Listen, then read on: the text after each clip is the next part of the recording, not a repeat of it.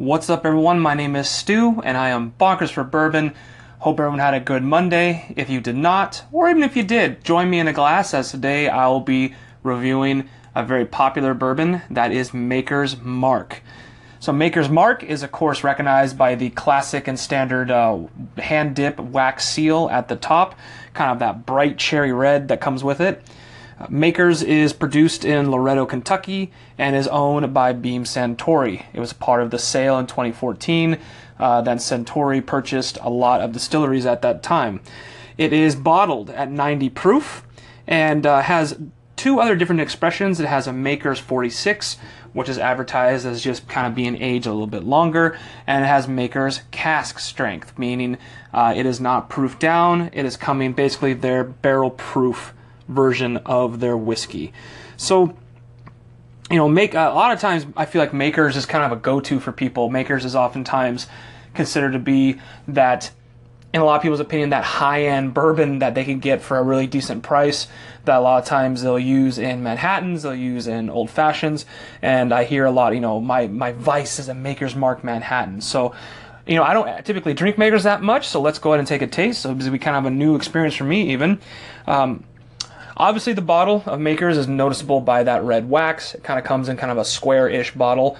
Um, rather nice, you know, hand dipped. I kind of like it. Let's take a look at the color.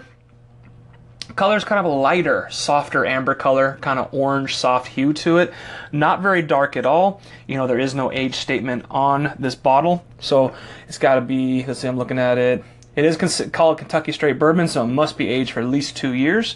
So you know, not a true dark color to this at all. So let's go ahead and get into the nose. Hmm. I'm getting vanilla hints right there in the beginning.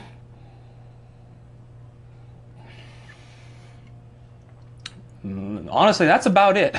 I'm kind of, you know, I'm getting a lot of vanilla, and I'm almost getting kind of a, um, it's hard to describe, but kind of almost like a little chemically smell to it. You know, that's not necessarily the alcohol, just kind of a little bit of a more of a harshness, uh, rubbing alcohol type style to it. Well, maybe a little hint of oak there at the end. Tiny, tiny, tiny, tiny hint. Very, very hidden. Uh, but mostly vanilla in this particular bourbon that I'm that I'm smelling.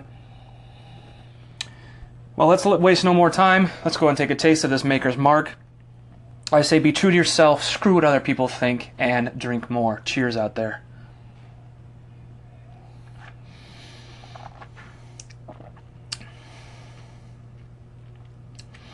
Hmm. You know, um, you know, I'm getting that, and uh, uh, it, you know, vanilla in the beginning with a little hint of oak at towards the end, almost exactly the nose uh, what you're getting. Um, you know, by the way, Maker's Mark is in fact a wheated bourbon. I've been kind of on a wheated bourbon kick at the moment. So the secondary ingredient besides corn is going to be wheat. So just like the Weller series that I've been doing, uh, it is in fact a wheated bourbon. So let's go ahead and take another taste, because why not?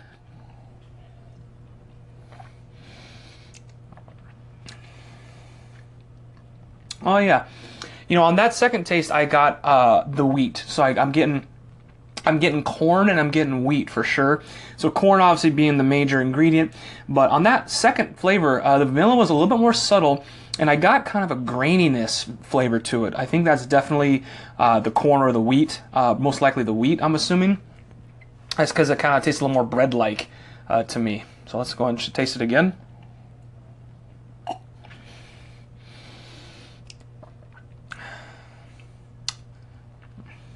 Definitely wheaty.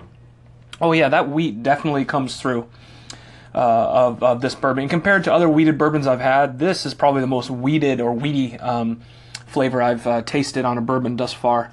So I always like to review my bourbons both neat and with water.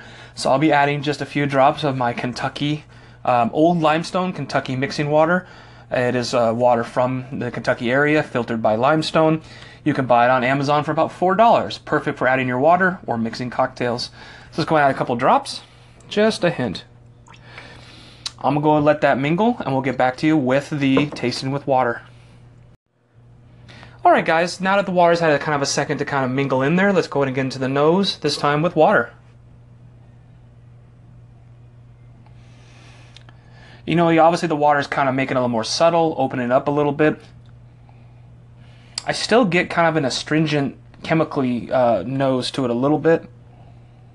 But the uh, uh, I think the wheat is coming out a little bit more on the nose, a little more sourdough um, uh, nose to it a little bit. Yeah, just a little something that kind of tinges my nostrils when, I, when I'm kind of nosing this. And that's not your typical, you know, nose where you know you're kind of getting past the, you know, any alcohol that might be present. Plus, I always let my bourbons open up uh, enough to, uh, you know, kind of get rid of kind of the alcohol stringency. But there's something, something a little chemically about it. So let's go and take a taste. This time with water.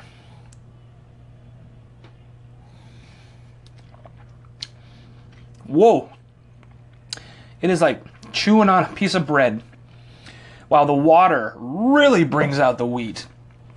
Like there was a little wheat in there before, but holy moly. Adding that water, it is wheat upon wheat upon wheat. Now, that's not necessarily a bad thing. I think it's quite interesting. Let's take another taste.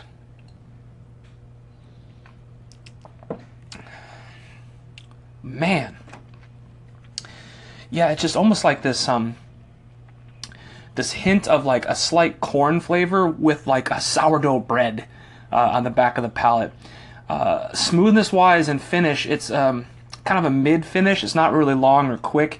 Um, uh, viscosity wise, it's quite thin, actually, viscosity, and finish is qu- kind of mid level.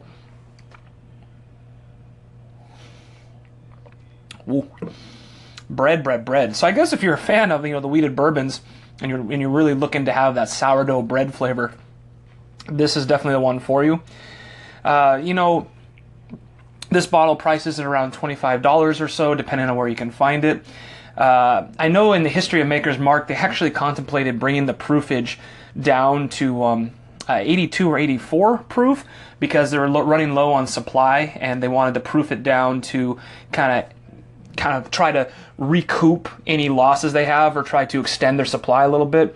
And there was a big outcry because of it because everyone loved it so much they wanted to keep it at 90 and they decided to reconsider and keep it at 90. But they offered their Makers 46 and their Makers cask Strength, which I actually haven't tried. I'd probably look forward to trying that because this one here, I'll be honest with you, I'm gonna give my bonkers for bonkers for bourbon rating here.